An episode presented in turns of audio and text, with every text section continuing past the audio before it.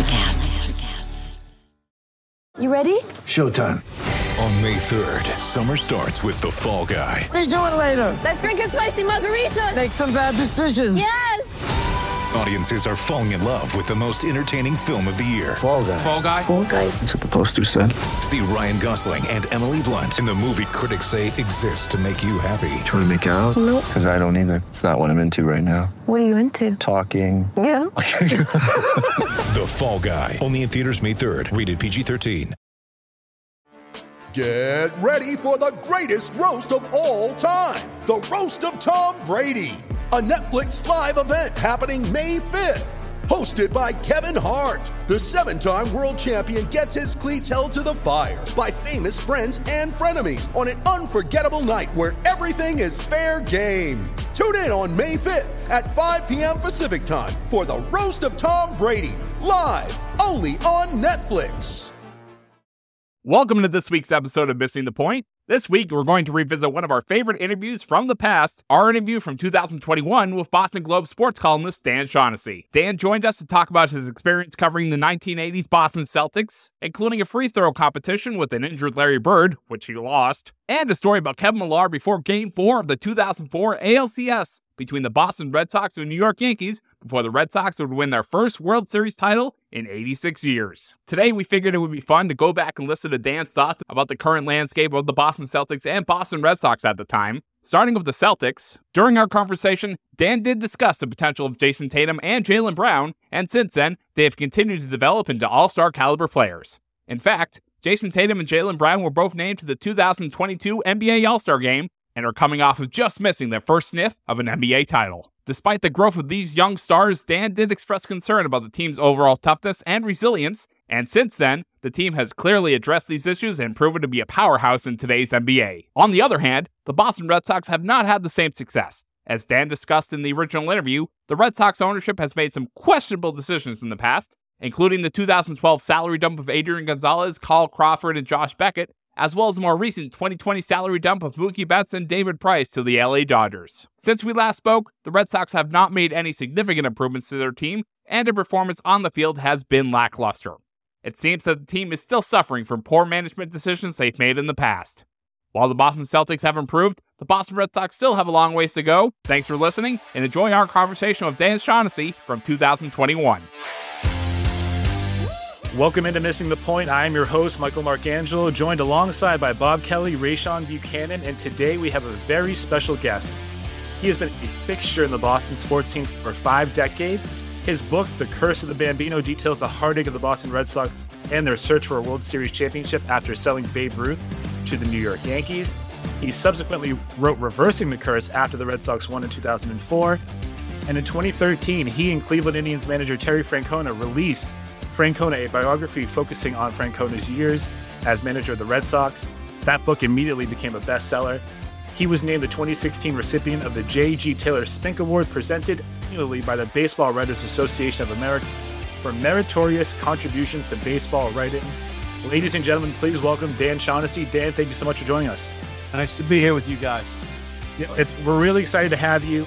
And I we want to talk a little bit about the Red Sox and the Celtics. We have a couple of cool tidbits about about the Celtics that I want I want to hear from you. But first things first, I think you know a lot of people on sports talk radio now they they, they kind of make it their job to be a contrarian. You were the original one in Boston. I, I so I, would love to to learn or to hear about your story, especially when you're coming up, you know, with Bob Ryan, who is a fan writer, right? He's a great writer, but he feels all the emotions, the highs and the lows. And you made it a point to kind of run this like a business. So I'd love to hear about how that went. Yeah, it's more, I'm more detached than Bob. And Bob's older than me. And, and I was reading him when I was in college and whatnot. And he's the greatest. Um, and he, his knowledge is unsurpassed and he's a beautiful writer. But yeah, he's a season ticket holder. He comes to it as a fan, more kind of rooting for the teams. He's been critical, but when I came into it, my uh, directives were that you were you were objective, and I mean none of us are really objective about sports. We all have opinions, so we bring those to it, and that's the fun of it. Um, but I just feel like you know my job isn't to root for the team. If I were covering presidential election, I'm not supposed to choose a candidate and, and do the analysis based on who I want to win. as much as give you the analysis of why it's going the way it's going. And that's what I try to do. Sometimes the better story is, is when the home team loses. Um, and like right now, the Celtics are more interesting when they lose because like this year is not going to end well. I mean, it's not like there's going to be some turnaround. They're going to get a top, I do like it. two seed and get get it back. this year's kind of just junk. So when they play these games last night, if I'm writing them, it- it's better when they lose because you can slam them more and it's more fun and it's got more color and flavor. Um, but so yeah, I'm not a fan of the teams. I'm a fan of the sports. I like it when the local teams are in the playoffs. I got 12 parade covers here from page one when they win in this century. And it's always better when they win. People buy books and they have ideas. So that's good. But I don't, you know, when things go bad, when, when, um, you know, Plaxico Burress catches that pass in the end zone, they don't go 19 and 0. I can't be all brokenhearted and crying at my keyboard, so I can't write the story. I got to write that story and tell people why why they didn't go undefeated, what what happened here. And um, same thing when when you know Aaron Boone hits the home run off Wakefield or the ground ball goes through Buckner's legs. Those stories are epic, and you have to be able to write them under deadline. In my case, and not be emotionally grieving. It's like if you bet on the game, you're all pissed off and you're mad at the umpires or the officials when you're writing it. You don't want to be that guy. You should be able to bring analysis to it without the emotion of having your heart broken. So, so that's the detachment that I bring to it. Fewer and fewer people do now. I understand that it's evolution. Far more fans covering the teams now, like fans of the teams uh, that are that are in the room, and I push back on that. But again, that's just the way things have evolved. Yeah, I just think about it because you know you were the reason that my dad used to actually get the Sunday the, the, the Sunday Globe. He always wanted to read you, and then always wanted to read Bob Ryan because they weren't all they were total like polar opposite views, right? But of the same thing. Um, so you know, you touched on the Celtics. I want to ask you a couple questions about that. We'll get started there. You wrote an article back in the fall saying the Celtics aren't as good as they thought as they think they are. How good do you think they are right now? It's really messy right now. I mean, yeah, th- there's individual talent there, clearly. I mean, Tatum's, the ceiling's really high for Tatum. He's great talent. Um, and Brown's better than I thought he would be. And, and so there, it's two tremendous talents. And Smart is a guy you always have to have on the floor. Any team would want him. You can see those things. I love Thompson when he was in Cleveland, you know, inhaling the rebounds, just great. We know what Kemba Walker was. There's a lot of individual talent there. They're not as talented as they were when Kyrie was there and Hayward, who was always hurt, and the two Jays were there. I mean, that's you think about that team now; they were really talented, and they made the finals of the conference three times in four years. But right now, it's just it's messy. You can tell they don't seem to like each other. They're not tough. They're so soft at the end of these games. You can go over those games: Dallas, Chicago, Atlanta. Last night, you just know it's not going to go well. They they can have a one possession game and three minutes to go, and the other team just kicks the crap out of them. They get all the 50 50 balls and offensive rebounds. It's this is there's no way this is what Brad Stevens is telling them to do. So guys are just going off on their own. It's a mess. Yeah, so that that that leads me right to my question: Is, in your opinion, whose fault is it then? Is it the players?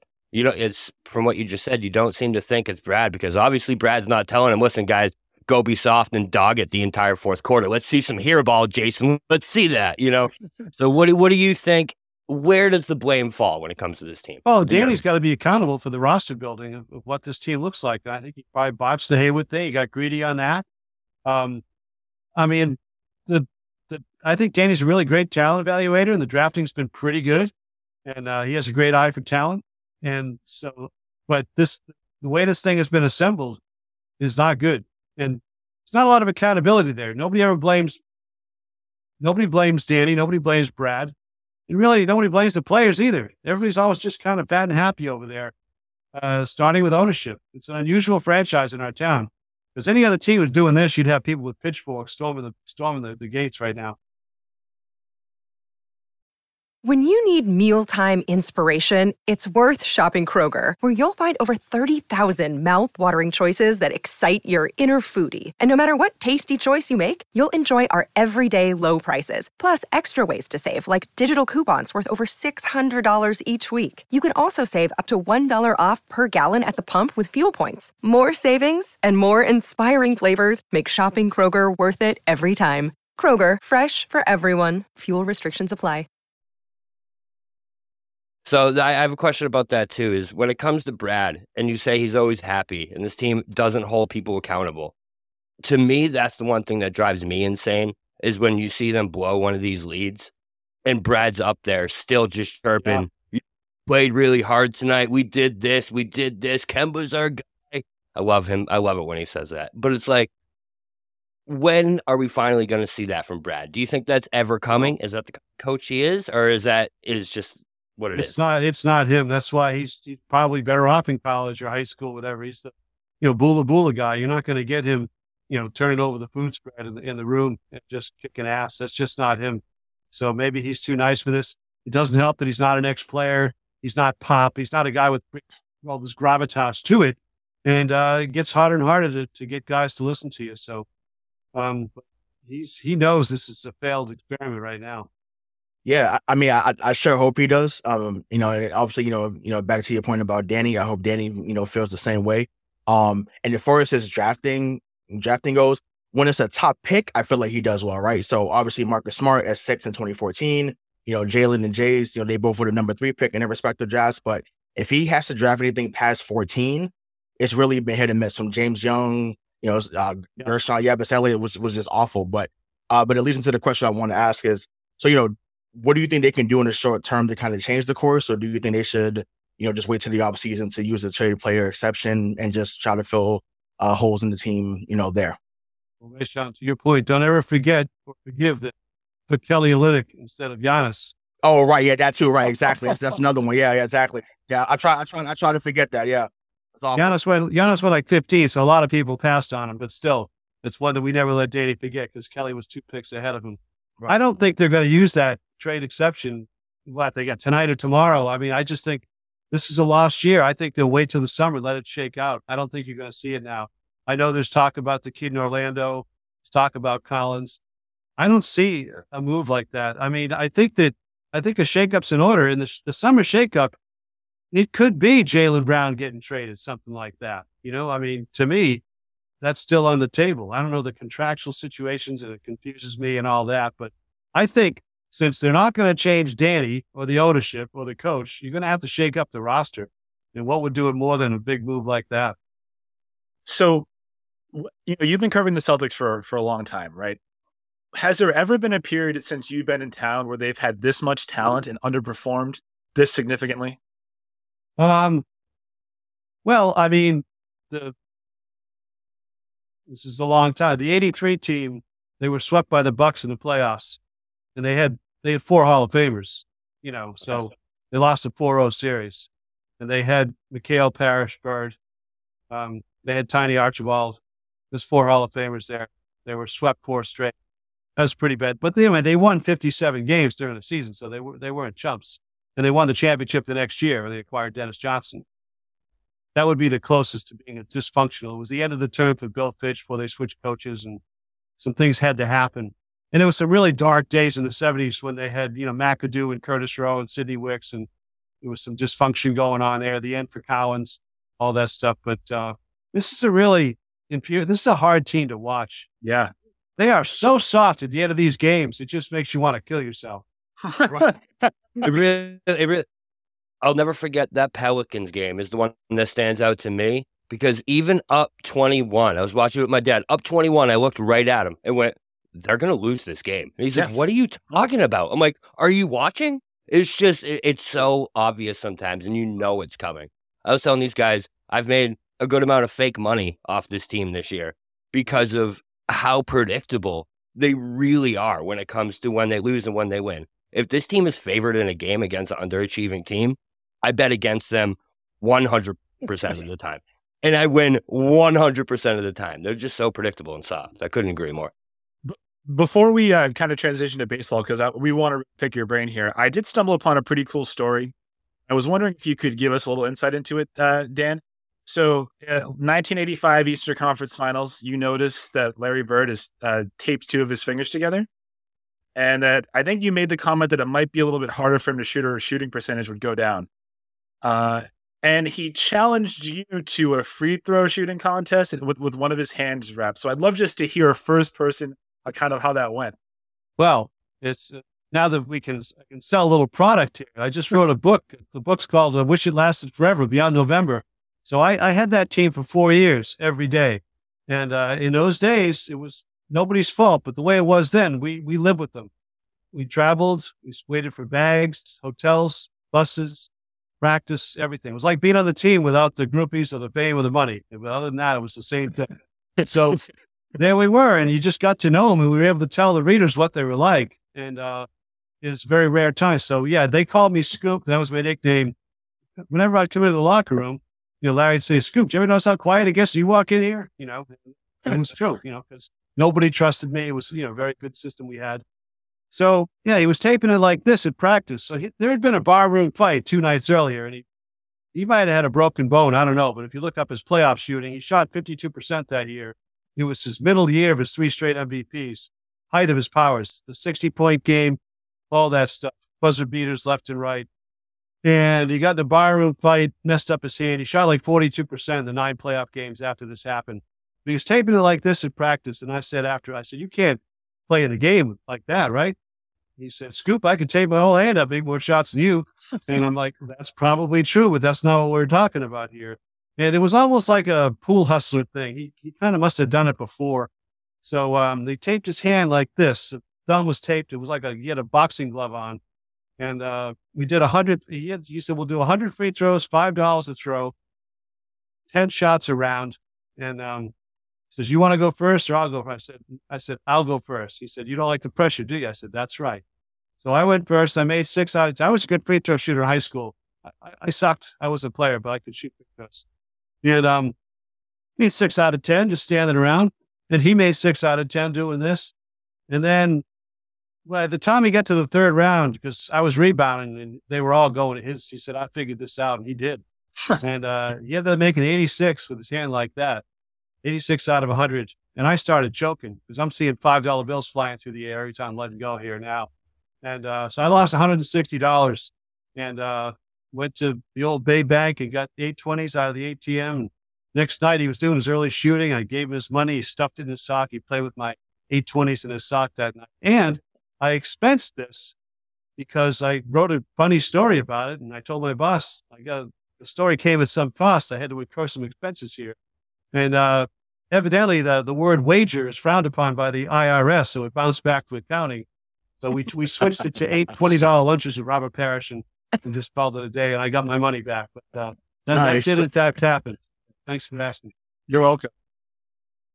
Actually, keep it with that same year because I, I know you brought up the game uh, when you scored the six against Atlanta and New Orleans. Like, how how was that? Because I'm like, I see you see the highlights, but I'm like, the highlights doesn't do it justice, man. Like, just how how was that game and just like how how hot was he and just like was it was it really would would the were the Atlanta Hawks really just like just fawning over how good he was? See you Yes. see guys falling over the bench. He was he was like was invincible that year. He was at the height of his uh, trash talking powers. He would tell guys what he was going to do in the inbounds pass that he would do it. Uh, he started banking three pointers just because he could for the fun of it, and you know putting his hand out for cash, running down the other end of the floor. And uh, McHale had gotten 56 nine days earlier. Yeah, I, I guess yeah, sure, yeah. Larry was feeding him because Larry Larry hated Kent Benson, who was an Indiana guy who disrespected him in college. So he let McHale torch Kent Benson and get him ejected from the game. Kept feeding McHale the ball, and Kev got to 56, and he came out with like a minute to go. And I said, "Well, Dan, you should stay in there because I'm going to get that." And then nine days later, we're in New Orleans because the Hawks played home games in New Orleans because they couldn't sell out the Omni in Atlanta. So we stayed at the New Orleans Hyatt and took a bus, went by Rick Robey's high school on the way. And Robey went to Kentucky, which was pissed off Larry because Kentucky didn't recruit Larry Bird. They thought he was too slow. So they took Robey, who was even slower. And Larry always said it was all bribes. So we went by the high school. He said, that's where Putter got all those bribes when he was in high school, right there. He was all fired up. And uh, we get to the gym, and it was all Celtic fans in New Orleans that night. And uh, yeah, they put the press right behind the Hawks bench. We were a little elevated. We, we can see ourselves on that. And Mike Fratello was the head coach, you know, short little guy. Uh, Ricky Brown was a guy who had been a Celtic draftee. He was on that team. I mean, they had Dominique Wilkins. They, they had, they had some great players. Uh, Doc Rivers is on that team. And um, it, it, it kind of grew. And then by the fourth quarter in the Hawks bench, they were a bunch of knuckleheads, you know, and uh, they they were like leaning into each other and celebrating and falling down. And Larry started like going over to that side and just shooting right in front of them and just pointing to them and all that video. I mean, they're not making it up. It's true. The, the, the Hawks were actually fined for that. Oh yeah, as, as they should have. There's, there's no way you should be celebrating. I don't care. It was it was bad. And uh, Rick, and Fratello kept switching guys. He kept changing men and, and trying everything. And Fratello, he got into a little fight with Brown. We saw the whole thing. And when it was over, the GM of the Hawks came into the Celtic locker room with the game ball and had Larry sign it. It was like a souvenir for the Hawks. Uh, yeah, he just dropped 50 in our heads. You know, it was like, yeah, that, that all happened. It was good Oh, times. what, what what what an honor, right? Good times. Is he the only player that you've ever seen reach that level where he he starts just playing around in the middle of games? Yeah, the the the talking was off the charts. We could hear it because in those days we sat. uh, I've got pictures I'm using in this book where we're sitting right, you know, where they where those people pay a thousand bucks now. Like we were there with our table right there, and the worst was the Julius Erving. Julius was 36 years old, and Larry was in the middle of this three-year MVP at the height of his powers. And I mean, Julius would toy with Larry Bird in his heyday, but he was he was cooked, and Larry was was dominant. He was bigger and stronger. Uh, Larry had like 38 in the second half, or 38 by the third quarter.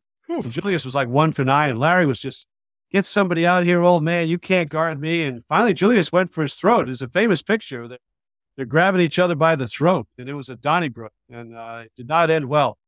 I love it. Uh, that, that that could never happen now. Guys would be kicked out the league. You know. oh my God! Well, Well, we basically still- like like like like uh, like Kermit Washington, right back in the day when he did to um, well, yeah. to Rudy Tom- I mean that was a little different though. Rudy Tomjanovich. Take a look at the McHale takedown of Rambis in, in game four of the 84 finals when McHale comes Mm-hmm. across the floor and clotheslines Rambis. Rambis's foot almost hits the rim. He's still upended. And it was two shots. It was not even a flagrant rule then. They had to change the rules uh, all around on that. So uh, Common that, foul. that did happen. and, yeah, uh, common foul, right? Exactly. So you've been part of uh, so many legendary moments in Boston, but I, I don't think there's ever been one more important than the 2004 World Series, right? So Yeah. before before the Sox win that, I want I want to ask you a, a question. It's one of Ray's questions. Is before that World Series and the curse is reversed, which Red Sox playoff moment gave you the biggest uh, heartbreak as someone who is either a fan of the sport or covering the team? you know, I, I, I kind of, I'm not old enough to have been there in the 40s when all that stuff happened, but so I was at the Bucky Dent game in 78. That was crazy. And that was horrible for Boston because they had had a 14 game lead and they blew it and ended up in a tie and a one game playoff and you know, two nothing lead in the sixth, sixth inning. Was awful. Um, then the Buckner game's the worst one because, you know, again, it wasn't game seven. People think it was, but you know, they're, they're, they're one strike away from winning the World Series and they had won in 68 years. It's against the Mets. It was Saturday night in Shea Stadium, and the game's over. They got a they got a five three lead. There's two outs, nobody on base. The bottom of the tenth. All you got to do is get one more out, and then three straight singles, wild pitch, and then the error. That was the worst. Buckner's legs because the World Series was over. They had won, and they somehow astronomically lost. And of course, the Aaron Boone game because you know, that's what Grady left Pedro in too long, and uh, there was a lot of tension at that time. The teams were still popular. A Rod, there had been a big fight to who's going to get A Rod, and all this stuff went down. And um, never a greater rivalry than by 03, 04 when it was going on then. So having witnessed those three was a lot to, to bring into the 04 season when, of course, they're down 3 0 to the Yankees. It's still the greatest Boston sports story. I mean, the first Patriot Super Bowl is pretty darn good. But um, the Sox going, you know, 86 years, being down 3 0 to the Yankees in the ALCS, with A Rod having been on both teams, technically, um, and just all the fights they had and beanball stuff they had, and the great players, you know, Manny and David and Jeter. It was just that, that was the height of it. That brings me to an article that you wrote right before game four of that ALC. That was the Millar thing. the Mo- the Millar thing, yeah. Um, I, I got to ask you, man, what did he say to you? Because I know there's there's the clip where he's saying, you know, Dan, you called us frauds, you did this, we're not frauds, we're gonna win tonight. Was there more to it, or is that what happened? Well, I mean, the article, I, I shelf the stuff here. It was it was a hypothetical. So they lost game three. They lost 19 to 8 in game three. They're down 3 0. That was, that was a great team. That team was a wagon. And they were down 3 0 to the Yankees, in the ALCS, losing 19 to 8. And people were throwing shit at them and booing them. It was bad. And uh, so the next day is game four, and they're going they're going down like just dying. It's horrible. So I in the paper I said, if they get swept, they will go down as the biggest pack of frauds in Boston sports history. That statement was true then. It's true today. It's a hypothetical. If I were seven feet tall, I would have been in the NBA. You know, I mean, it's you say it said if they lose again, they go down as frauds. Well, they didn't. They won eight straight games from the moment I wrote that, and they swept their way to the World Series. So anyway, it was true then. It's true now. And Millar was saying that stuff. That whole thing about don't let us win tonight. He was saying that to everybody. You know, and his whole thing about Schill and Pedro and anything can happen in Game Seven. He was just saying that to everybody. And what I think that was ESPN 30 for 30, but they had the crew following everybody around. And we went hard at Theo that night. You know, Theo was hung over and it was a lot of, it was just a bad time for them. And uh, nobody thought what was going to happen was going to, did happen. But um, so Millar was just talking up everybody and uh, did a good job with it. And so that clip lives on in infamy. And, and I'm actually quite proud of it. you should be because because it's awesome. It gives me goosebumps every time I see it, Dan. So I love it. With threats to our nation waiting around every corner, adaptability is more important than ever. When conditions change without notice, quick strategic thinking is crucial. And with obstacles consistently impending, determination is essential in overcoming them. It's this willingness, decisiveness, and resilience that sets Marines apart. With our fighting spirit, we don't just fight battles, we win them. Marines are the constant our nation counts on to fight the unknown. And through adaptable problem solving, we do just that. Learn more at marines.com. Just to still kind of keep the theme w- with the past. So another question that I thought about, and you know, because I, I, love to talk about different scenarios of what if. So, um, so if you if you could put together a starting nine, you know, for an all Red Sox team, like who, who would you have on it? Oh, that's good, uh, Sean, I think I did that a few years ago, and I'm trying to remember now. So, I mean, Carlton Fisk is the catcher in the Hall of Fame. Mm-hmm. Um, and, not Doug Mirabelli. No, I'm, I'm just kidding. yeah, and you got uh, Wade Boggs, the third Hall of Famer, and uh, we got the outfield. We got Jim Rice, Carl Yastrzemski, and Ted Williams, all Hall of Famers. Bobby Doerr's second baseman, Hall of Famer. Jimmie Foxx at first base, Hall of Famer. And the shortstop, Joe Cronin. Those are all Hall of Famers. And Pedro would be your starting pitcher. So you got there's nine Hall of Famers, and David Ortiz would be your DH, and he will be in a Hall of Fame. So that'd be ten players right there. Would would would Manny be an honorable mention? Because I'm like I, I was like you know you know that's that's more than fair because Manny's Manny's a better hitter than Carl Yastrzemski or or Jim Rice. I mean, he just is. But yeah. you know, the with the three time Royds thing, he's not going to get in the Hall of Fame. But as a pure hitter, yeah. And defensively, Rice wasn't that good either. Manny's certainly serviceable out there. Right. I mean, plus I know Rice was also MVP. I don't think Manny ever won MVP. Manny never did. Rice had 406 total bases in 78, which hadn't been done in 30 years. So I, I, think for pure hitting, I would take Manny. Manny was just, you know, Manny was Jimmie Foxx as a pure right-handed hitter. And I mean, obviously, you know, Manny was our guy. So I mean, it, it, makes sense that you know, obviously, you know, you saw, you saw, yeah, you saw, yeah, you saw, you saw Yastrzemski, you saw. Is, is Yaz to you the best left fielder then, or, or, or was it Ted? For all around defensively, but you know, he's only like a career 285 hitter. I mean, he's a little. He just had a lot of compiled numbers like longevity, and 67 was the greatest single season of any Red Sox player you know, triple crown MVP, defensive gold glove, seventh game of the World Series, just his all, you know, he's seven for eight last two games they had to win, all that stuff. But he was never, uh, he didn't, he didn't have a five year stretch like Manny Ramirez had. You know, I mean, hardly anybody. Ted Williams did, but he, yeah. Right, right, exactly. Yeah, I, I know with Manny, like I know, like before he got to Boston, he had a season where he had like 165 runs batted in. Manny was nuts. Go look at the Go look at the Cleveland team. Manny was hitting seventh for Cleveland team. They yeah. had Thome, Alomar, Albert Belle, Eddie Murray, yeah. Thome, you know, Roberto There's, Alomar, you know, Omar Vizquel is one of the greatest teams of all time that didn't win. So you just mentioned uh, nine Hall of Famers, and then you mentioned David Ortiz, which spawned this question. Does David Ortiz get into the Baseball Hall of Fame, and how does he, but not Barry Bonds? Well, David's sailing in. Everybody loves David. So um, it's it's I I I agree with like the sentiment of what I think you're asking. I, yeah. I think it's unfair, and uh, I think for me, you either let them all in or you don't let anybody in. Yeah, and so far I've been don't let any of them in. So I won't be voting for David. He's getting it. And I understand why. And the numbers are certainly there. To your question, yeah. I mean, I don't think Barry's any dirtier than David was, if you want to go down that path. I mean, it's just um this is the this is the times they played in. And a lot of people don't care about it, and I understand that. What what what about what about Clemens then?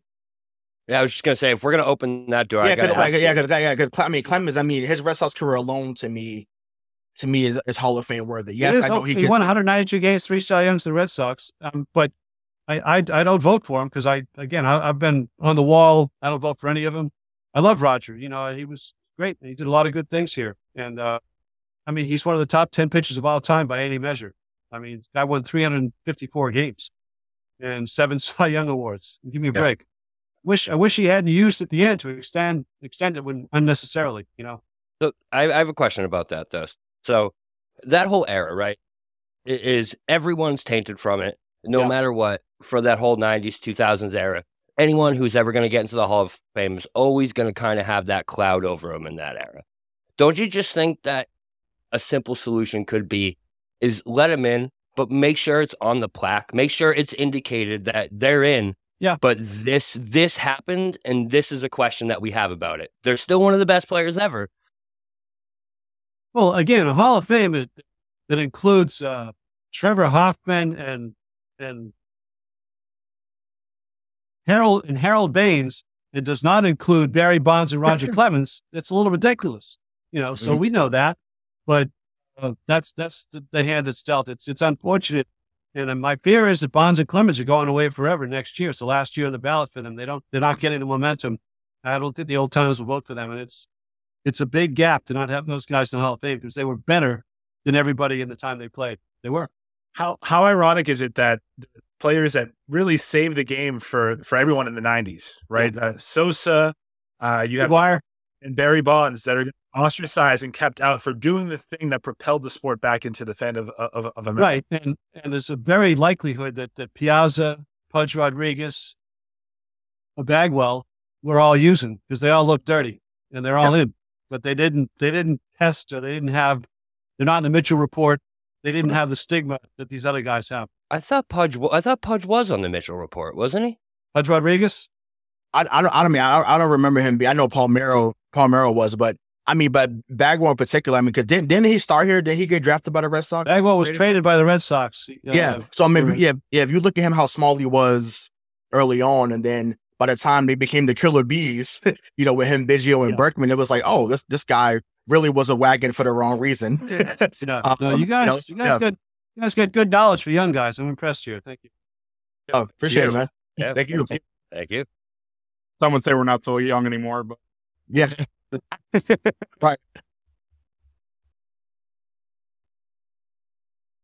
So, uh, Dan, what are your expectations of the 2021 Red Sox now that Alex Cora is back? I like Alex. I don't hold that against him. I mean, probably we should more than we do. People is he's just he's just really he's a good guy and he's good to be around. He was cheating. I don't know. I just can't get all in a big lather about it. We're used I- to it know in it. Boston by now. No, I should. Yeah. I wouldn't vote for him. I wouldn't vote him into the Hall of Fame. So he's none of that. Right. But, but as a manager, given the shit show they got here and the horrible decision making and the cheapness up top and what they're doing to the franchise, he's good for them. These players like him. They respond to him. Him being bilingual is huge. And a guy like Devers, you'll get way more out of Devers. It just just is. And I would want to play for him. You know, he's just a good guy to play for. I just the starting pitching is very suspect still in my view. You can make a case, but everything's got to go just right. Um, and people like get all in a lather about, oh, Nathan Eovaldi throws 100. He's won nine games here in three years. He's always hurt. Everyone just remembers that that one that one run. Yeah, he had one one great pro postseason performance in a game which they lost, by the way. And and you know he makes seventeen million dollars or over four, you know, Yeah, over 54 four years, yeah. for four years. So good for Nathan Eovaldi, good guy. Maybe he'll finally get healthy and win 18 for you because he's got that ability. We know. You know, Eddie Rodriguez coming off the COVID, the cardiac thing, hopefully. And Uh, and he's your good. opening day starter too. Garrett Richards. I mean, he's never been a winner. He's been hurt all the time. Pivetta looks has won like eight games in like five years. Um, Perez is a meatball artist. He pitches to contact, as they say. You know, I mean, he, he Yeah, which he is gets- he Kofi. He finds a lot sucks. of that. So he's yeah. De- so he's Derek Lowe oh. 2.0. He finds a lot of bats. No, Derek, Derek, Derek, Derek Lowe was much better than Martin Perez. Derek so- Lowe was much better. Rayshon's right again. No, I know. Yeah. Yeah. Well, I mean, what what about? Because I mean, this. I mean, yeah. I, well, I I I still want to keep with the current team, right? So obviously, this guy, this guy was one of the main pieces coming back in the uh, Mookie Betts trade last year. Um, how do you feel about Alex, Alex Verdugo? I'm I'm a fan. He was much better last year than I thought he was going to be. Um, so do you think he's someone that can be a mainstay here going forward? I, I like what I saw last year. I was pleasantly surprised. I was bothered that the Dodgers gave up on him the way they do, the way they did. I thought, you know, they didn't have to, they didn't have to give up anything in that deal. That was the Red Sox were driven to get rid of payroll. so it's not like they, the Dodgers were in a position of strength and they gave him up very readily. That bothered me. You know, he's a little dirty in that in that sex scandal thing they had there. There's something not right about that that's never been fully explained. So I hope he's got everything on the straight and narrow and it's all good. He is a character. We haven't been able to be what little I saw when we were around him. I liked. I think players respond to. him. He's a very cocky kid, you know, and uh and his ability. I love his swing. I, I just I don't think he's as good as he thinks he is or his fans think he is. But No. there's there's something there. I just I'm reluctant to to anoint him just yet because so many things. I mean, Carl Everett was the best player you ever saw for like four months at the beginning of the '98 season, whatever. He was Oh, amazing, his eyes yeah. Yeah, and as soon as he headbutted the ref, the, uh, the umpire, it was over. yeah. It was over. This this kid has this kid's got something, and hopefully it gets steered in the right direction. So, uh, Dan, I- you, you know, you just said that we, that we really know our stuff. I appreciate that. I hope that you, you still feel this way after I asked this question because it, it just came to my, my mind.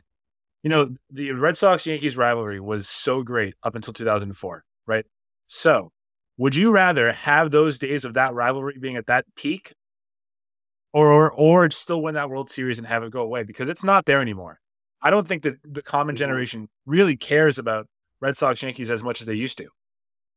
You know, it's a really good question, and I think that you know we always said when it when they won it'll never be the same, and it hasn't been, and it sucks now because they're bordering on irrelevance. But I do think that there's almost nothing they could have done to have avoided where we are now. Just the way the game has has trended, the slowness of it, young people with their devices and the speed with which they want it, how it it's not the friend of, of fantasy. It, it's just it's people's t- attention spans. It doesn't lend itself to today's today's young people. I understand that. It's asking a lot. So the older fans are dying off and not going to be replaced, and that's bad. So I don't think there's much the Sox could have done about. So I'll, I'll take those years when we had them and say that that was the height of, of that, and it was never going to be as good again, no matter what they did with drafting or signing or trading or whatever. I just don't think they could have sustained the level of intensity that we had on that thing. It was it was too much to sustain. Yeah, I, I, I just remember like every mattered in like 03, 04, even 02 when they missed the playoffs and they won 93 and 69, right? Like they, they had a pretty, they were pretty relevant and for the, that, that three year stretch. And now if you would have told me that 17 years later that people in this, in, in this area would, would value them below the Bruins, Patriots, it's, it's wild to me. I think storylines are what, are what keeps people invested and they just haven't been able to, to keep that up. I think, you know, with the Yankees and uh, and having that nice little rivalry with, with the Phillies in 08, 09, that was fun, but we've never come across them again. So do you think that it's like the flick of a switch that if we see the Yankees in the ALCS, we can tap into it again?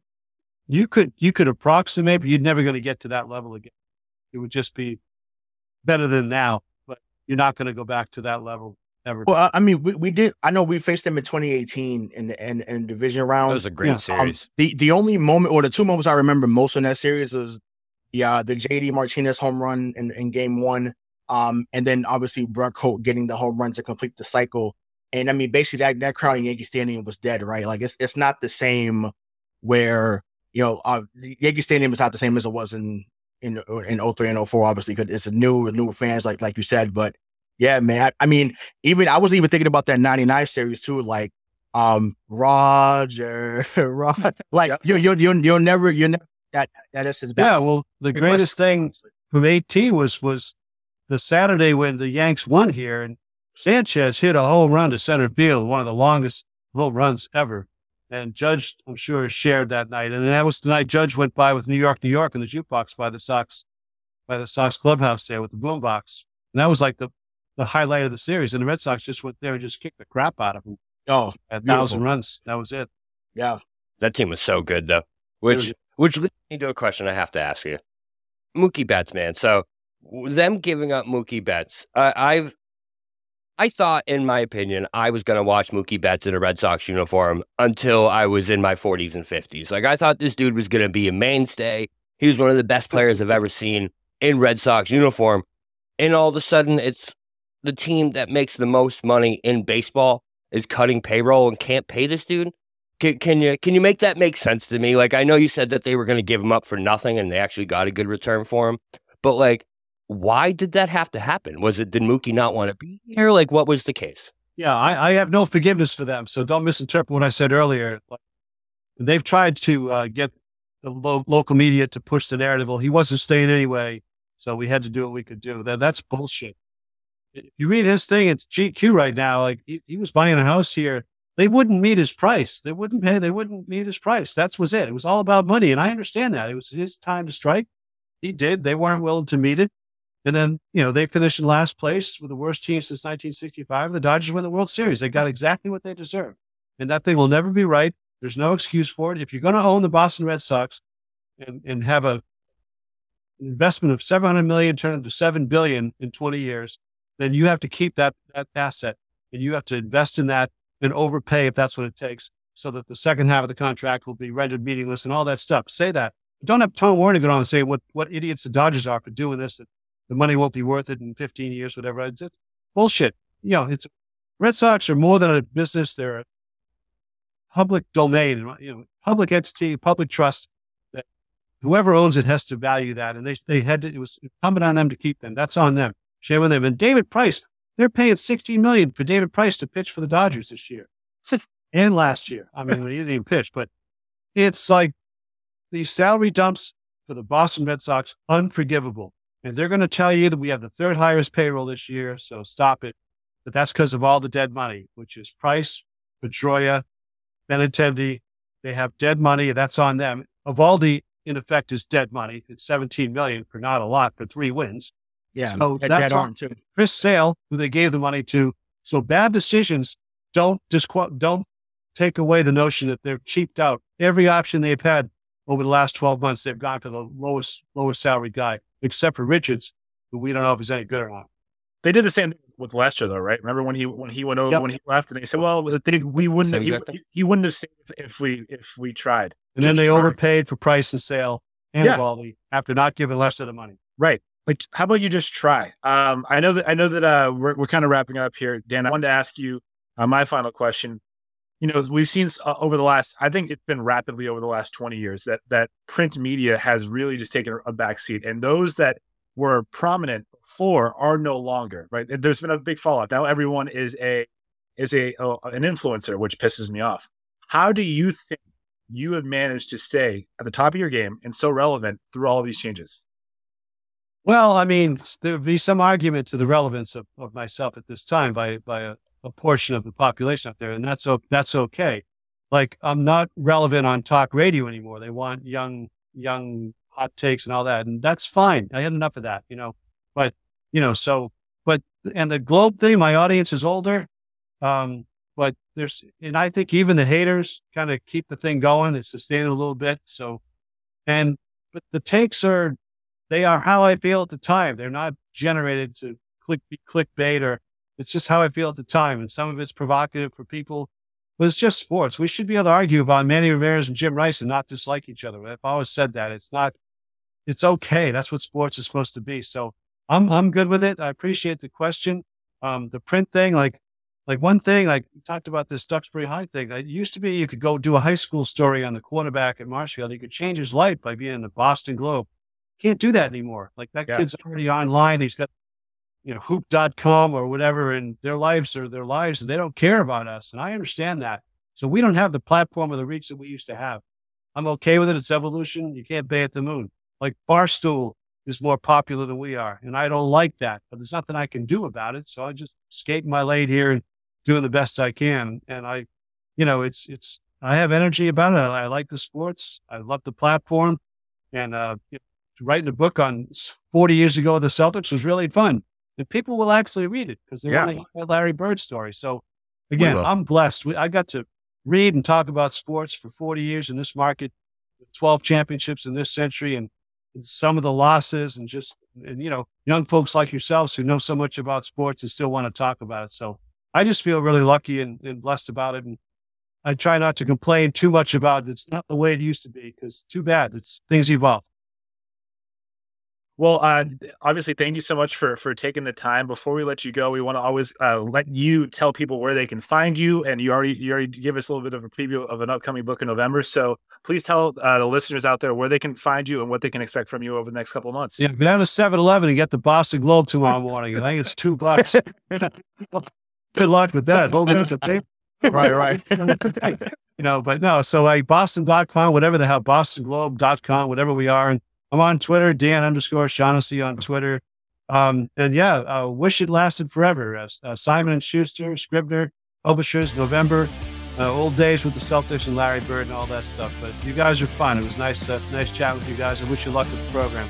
Well, th- thank you so much. Thank you all for listening to this episode of Missing the Point. So for Rayshon Buchanan, uh, Bob Kelly, and Dan Shaughnessy, this is Michael Marcangelo signing off.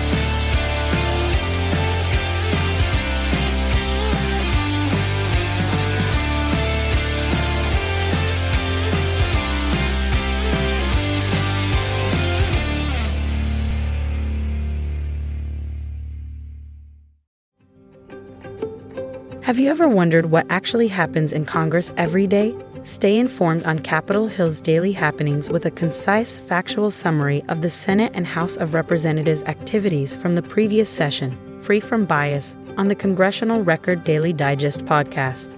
Subscribe on your favorite podcast platform and discover the process from the heart of U.S. politics. The Congressional Record Daily Digest, an Electricast production.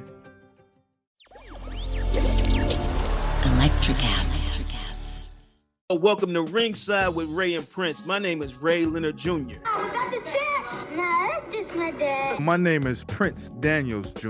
Daniels again with the On this show, we come to humanize Athletes, entertainers, business executives, we're going to see what makes them tick. Tuesdays, 10 a.m. Pacific time on Spotify, Apple, Amazon, and wherever you get your podcasts. We'll see you there. Peace and power.